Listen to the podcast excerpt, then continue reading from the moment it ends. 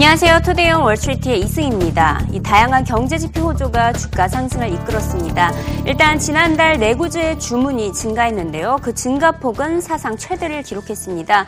항공사의 항공기 주문이 수주를 덕분 어, 수주를 많이 한 덕분인데요. 항공기 수주 무려 318%나 증가했고요. 대표적으로 보잉이 중동의 에미레이트 어, 항공사로부터 150건의 항공기 주문을 받았습니다. 이렇게 경기 회복세가 지속되고 있음을 나타냈는데 있는데요. 이에 더해서 소비자들의 경기 기대감까지 7년 최고 수준으로 상승했습니다. 앞서 고용과 제조업 지표 호조까지 이어진 바가 있었죠. 미국에서는 펀더멘털 기반이 탄탄히 다져지고 있다는 평가입니다.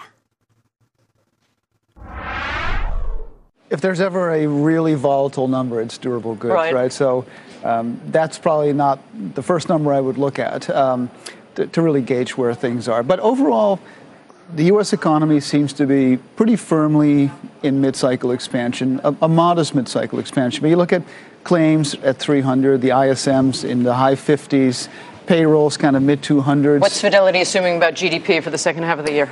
You know, uh, um, Q2 was a pretty good comeback from right. the Q1 disaster, and um, you know we're we're pretty bullish on the U.S. economy.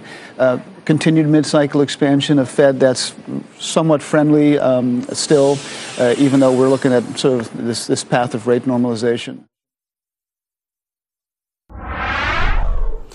이에 따라 S&P 500 지수가 처음으로 2천선을 넘은 채 장을 마감을 했고요. 하루 종일 2천선을 넘어서면서 거래가 됐습니다. 경제지표 호조와 인수합병 소식들 덕분인데요. 단 계속해서 중앙은행과 지정학적 리스크는 주시할 필요가 있겠죠. 최근에 이제 자금 흐름을 한번 살펴봤더니 인덱스 펀드로 자금 유입이 이어진 것이 눈에 띕니다. 2분기에만 자금량이 3.6% 3,540억 달러 증가하면서 10조 1,000억 달러 달러를 기록했습니다.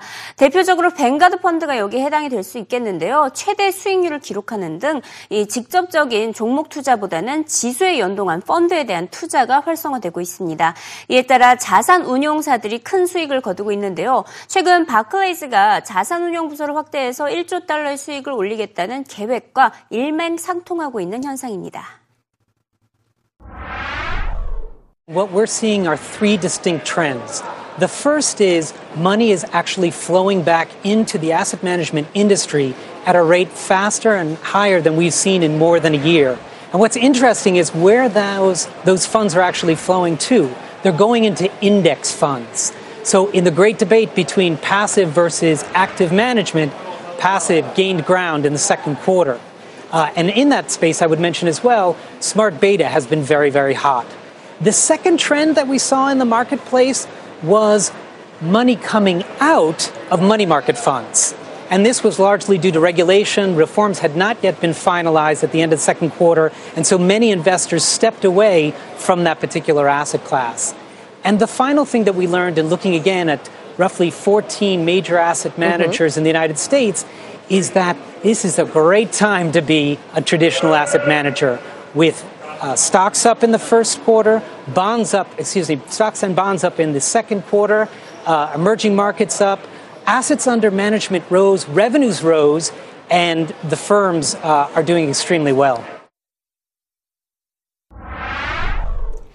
기업 실적은 다소 부진했습니다. 이제 2분기 어닝 시즌이 막바지인데 이 전자제품 유통업체 베스트바이가 거의 마무리 단계에서 실적을 발표했지만 2분기 매출 10분기 어, 연속 감소세를 이어갔습니다. 매출 총이익이 16%나 감소했고요. 영업이익도 42%나 급감했습니다.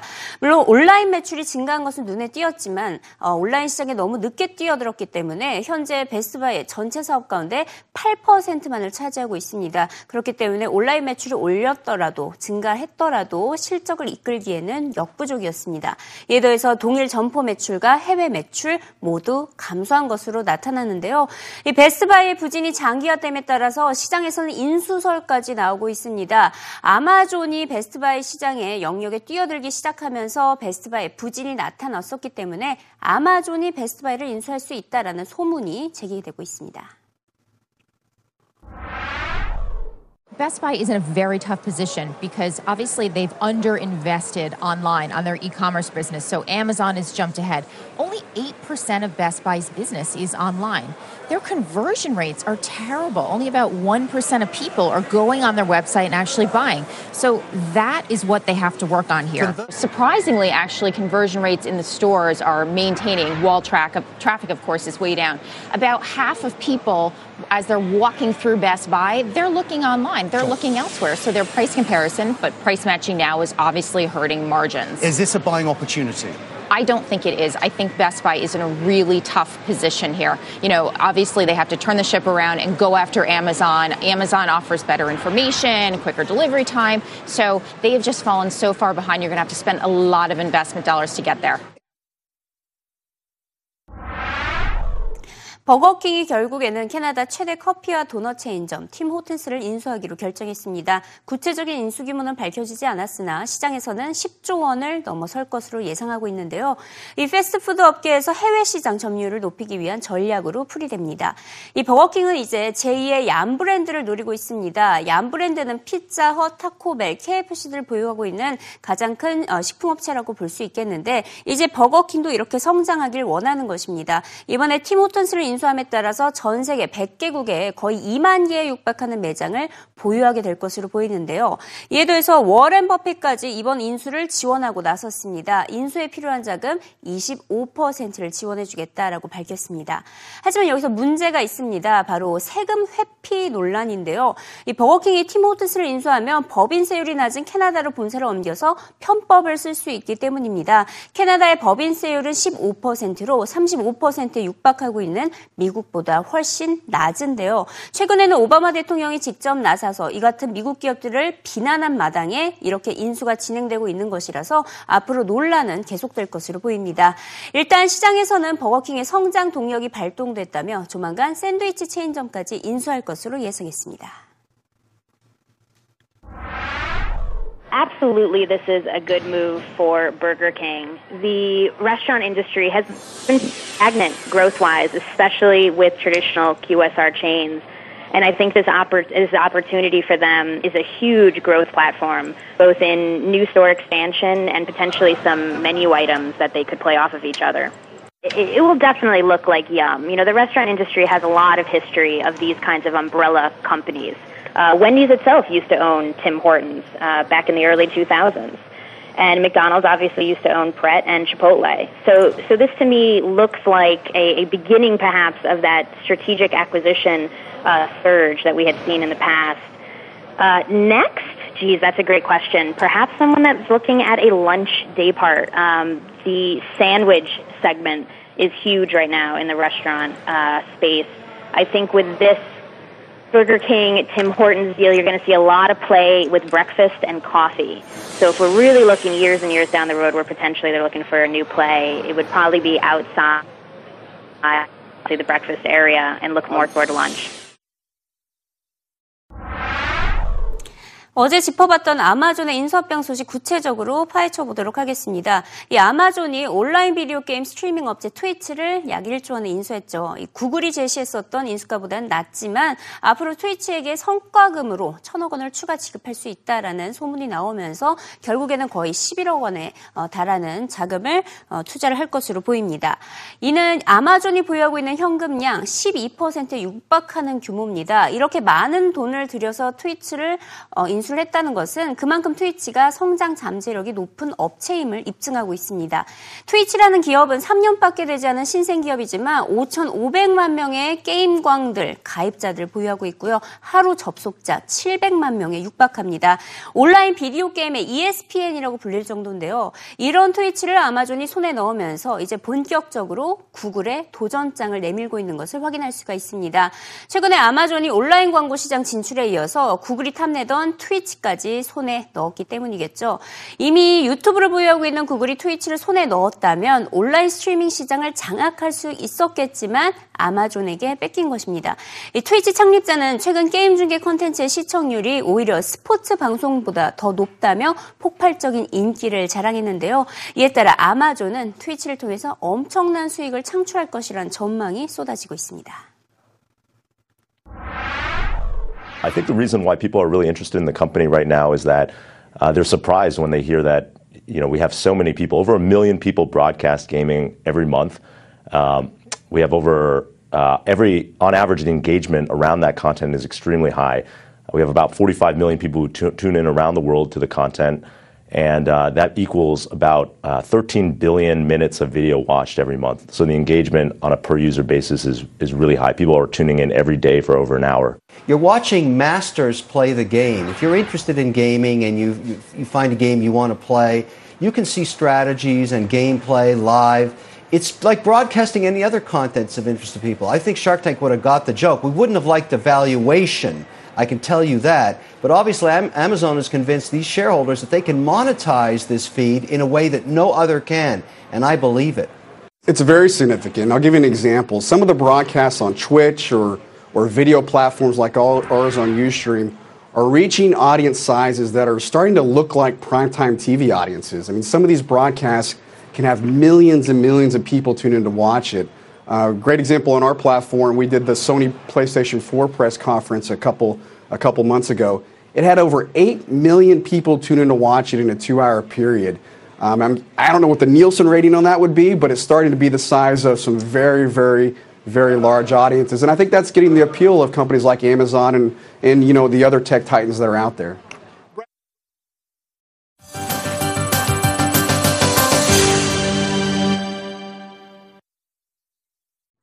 이번엔 CNBC 헤드라인을 살펴보도록 하겠습니다. 첫 번째 헤드라인으로는 멕시코 경제와 관련된 소식이 전해지고 있습니다. 멕시코 경제가 급격히 성장할 것이라는 전문가의 진단이 나왔습니다.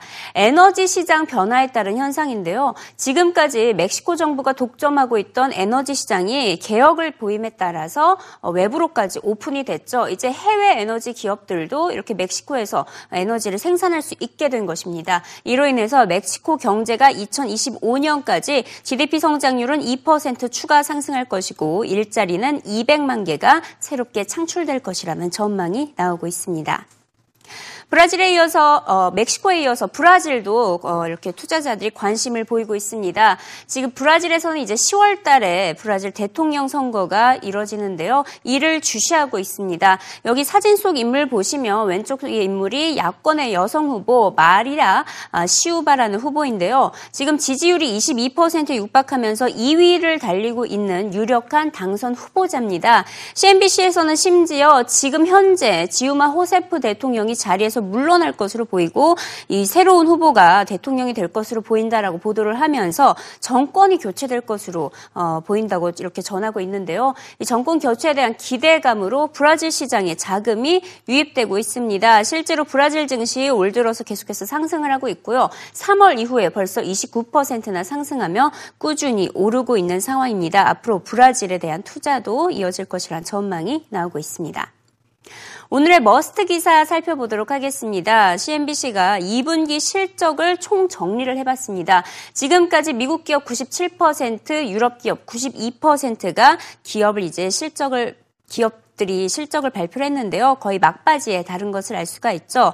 결론은 한 문장으로 정리가 됐습니다. 천천히 개선 중이다. 어, 매우 천천히 개선 중이다. 이렇게 전했는데요. 일단 어떤 수치가 나왔냐 한번 수치별로 살펴보면요. 유럽 기업의 경우에는 59%가 시장의 예상치를 상회한 채 실적을 내놓았고요. 미국의 기업은 84%가 시장의 예상치를 상회했습니다. 여기서 보시면 미국 기업들의 실적이 더 양호하게 나온 것을 확인할 수가 있고요. 미국 기업들 가운데서는 쉐브론과 스프린트, 화이자 그리고 유럽 기업 가운데서는 에어버스와 어, 머크 등 이들 기업들의 실적이 가장 뛰어났던 것으로 나타났고요. 전반적으로 업종별로 살펴봤더니 제약사가 호조를 보였고 금융주는 다소 부진했습니다. 미국의 금융주들의 실적은 양호했지만 유럽 쪽의 금융주의 실적이 악화됐기 때문에 어, 이렇게 결과가 나온 것을 확인할 수가 있었습니다. 2분기 실적을 바탕으로 경제 경제 진단을 했을 때 미국 경제는 천천히 개선되는 것을 확인할 수 있었다고 소시에텔 제너럴은 전했고요. 유럽 경제는 여전히 디플레이션 우려감이 반영된 것을 확인할 수 있었다고 전했습니다. 마지막으로 상품 시장과 관련된 소식을 짚어보도록 하겠습니다. 미국이 멕시코 설탕에 대한 관세를 부과하기로 결정을 함에 따라서 설탕 가격 상승세가 어, 전망이 된다라고 전해지고 있습니다. 이미 설탕 가격은 계속해서 오르고 있는데요. 벌써 2% 넘게 상승을 하면서 어, 설탕 가격은 추가 상승할 것이라는 예상이 나오고 있고요. 반면 옥수수 가격은 하락을 하고 있습니다. 공급량이 너무 많기 때문에 옥수수 가격이 폭락을 하고 있다 이런 표현까지 나오고 있는데요. 이에 따라 올해 옥수수 농가의 수익은 14% 감소할 것이란 전망입니다.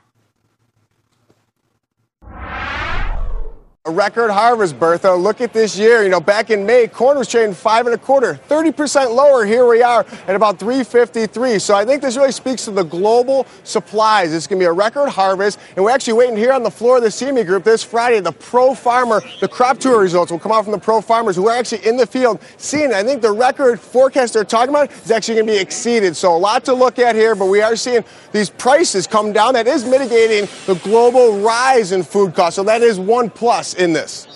But Scott Nations, that's certainly not going to be a plus for the machinery makers and the rest of the sort of the farm chain, if you will. That, that's right. And we've learned today that expectations for farm incomes for this year are going to be down 14%. Farmers doing uh, their jobs too well, but that also means that if you're farming rented land, then your cost of production is now higher than you're going to get for selling your crops. So next year, expect to see uh, a change in what farmers are producing.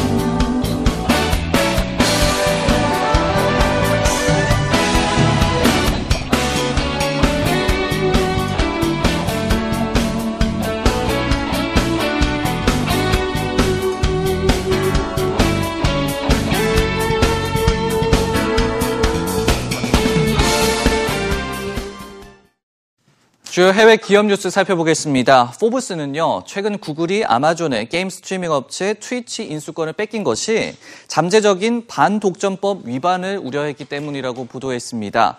아마존이 트위치 인수 발표 이후에 주가 랠리를 이어가고 있는 상황에서 이 같은 분석이 나온 건데요. 한편 구글은 특수효과 관련 벤처 기업인 징크를 또 인수했다고 밝히기도 했습니다.